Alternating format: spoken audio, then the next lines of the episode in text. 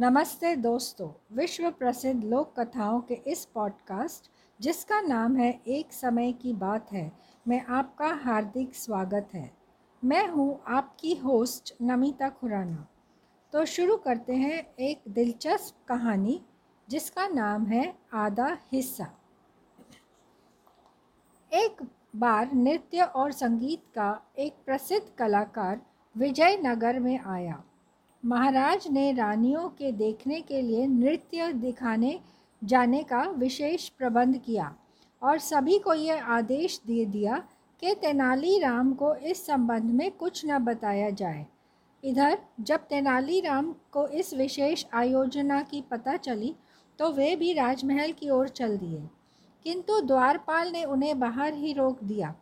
महाराज की आज्ञा है, आपको भीतर प्रवेश न दिया जाए। क्षमा करें। किंतु मुझे पता चला है कि महाराज की ऐसी कोई आज्ञा नहीं है। देखो, तुम भीतर जाने दो मुझे। वहाँ से मुझे जो इनाम मिलेगा, उसमें मैं आधा हिस्सा तुम्हें दे दूँगा। तेनालीराम ने द्वारपाल को लालच दिया।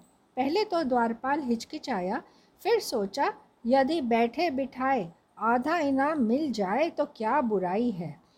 ठीक है तेनालीराम जी लेकिन ध्यान रखना, जो कुछ मिलेगा, उसका आधा हिस्सा मैं लूँगा, द्वारपाल ने ललचाते हुए कहा।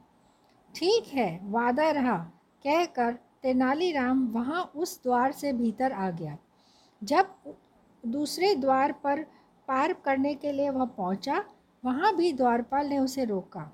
तब तेनालीराम बोला, देखो, मुझे भीतर जाने दो। जो कुछ भी मिलेगा, उसका आधा हिस्सा तो बाहर का द्वारपाल ले लेगा, बाकी आधा तुम ले लेना। क्या? बाहर वाले द्वारपाल से ऐसी शर्त तय की हुई है? दूसरे द्वारपाल ने कहा हाँ भाई, तेनालीराम बोले, तभी तो मैं यहाँ तक पहुँच पाया हूँ।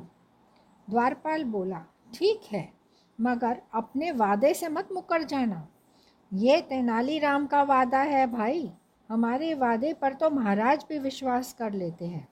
इस प्रकार उस तसल्ली, उसे तसल्ली देकर तेनालीराम भीतर आ गया। वहाँ नाटक मंडली मंडली द्वारा नृत्य और संगीत के माध्यम से कृष्ण की बाल लीला का मंचन हो रहा था। माखन चोरी, गोपियों की छेड़छाड़ सभी कुछ गीतों के माध्यम से प्रस्तुत किया जा रहा था। एक व्यक्ति कृष्ण बना था।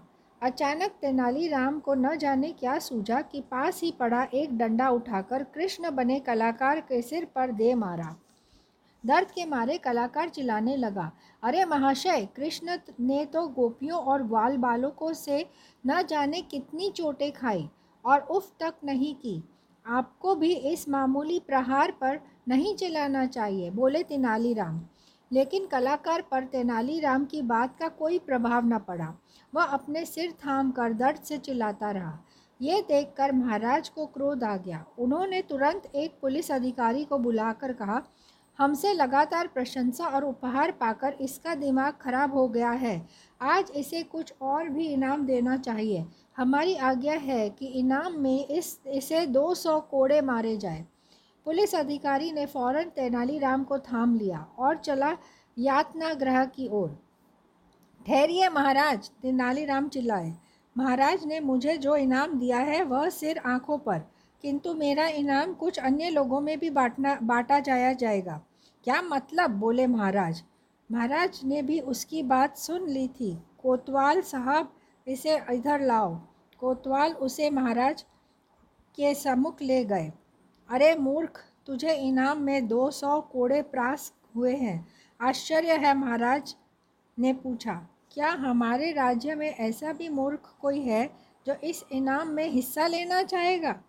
इस प्रकार के दो व्यक्ति हैं तो आपके राज दरबार में ही है महाराज, तेनालीराम ने बताया राजा को। वे दोनों बाहर के आपके द्वारपाल हैं। उन्होंने इस शर्त पर मुझे अंदर आने दिया था कि हमें जो कुछ भी पुरस्कार प्राप्त होगा वे दोनों आधा आधा आपस में बांट लेंगे। महाराज ने तुरंत द्वारपाल को बुलाया। पूछताछ ने ते, में तेनालीराम की बात सच निकली। महाराज की आज्ञा से उन लालचियों को न केवल सौ सौ कोड़े मारे गए बल्कि नौकरी से भी हटा दिया गया।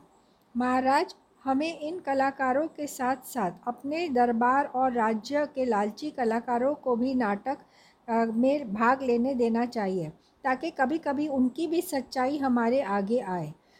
महाराज ने खुश होकर तेनालीराम के पीठ ठोकी और अपनी बगल में बिठाया। कलाकार पुनः अपनी प्रस्तुति देने लगा।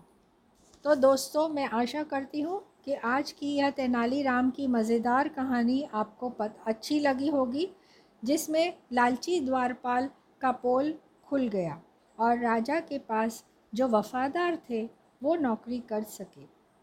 फिर मिलेंगे एक नई दिलचस्प कहानी के साथ। लालची लोगों से बचते रहिएगा।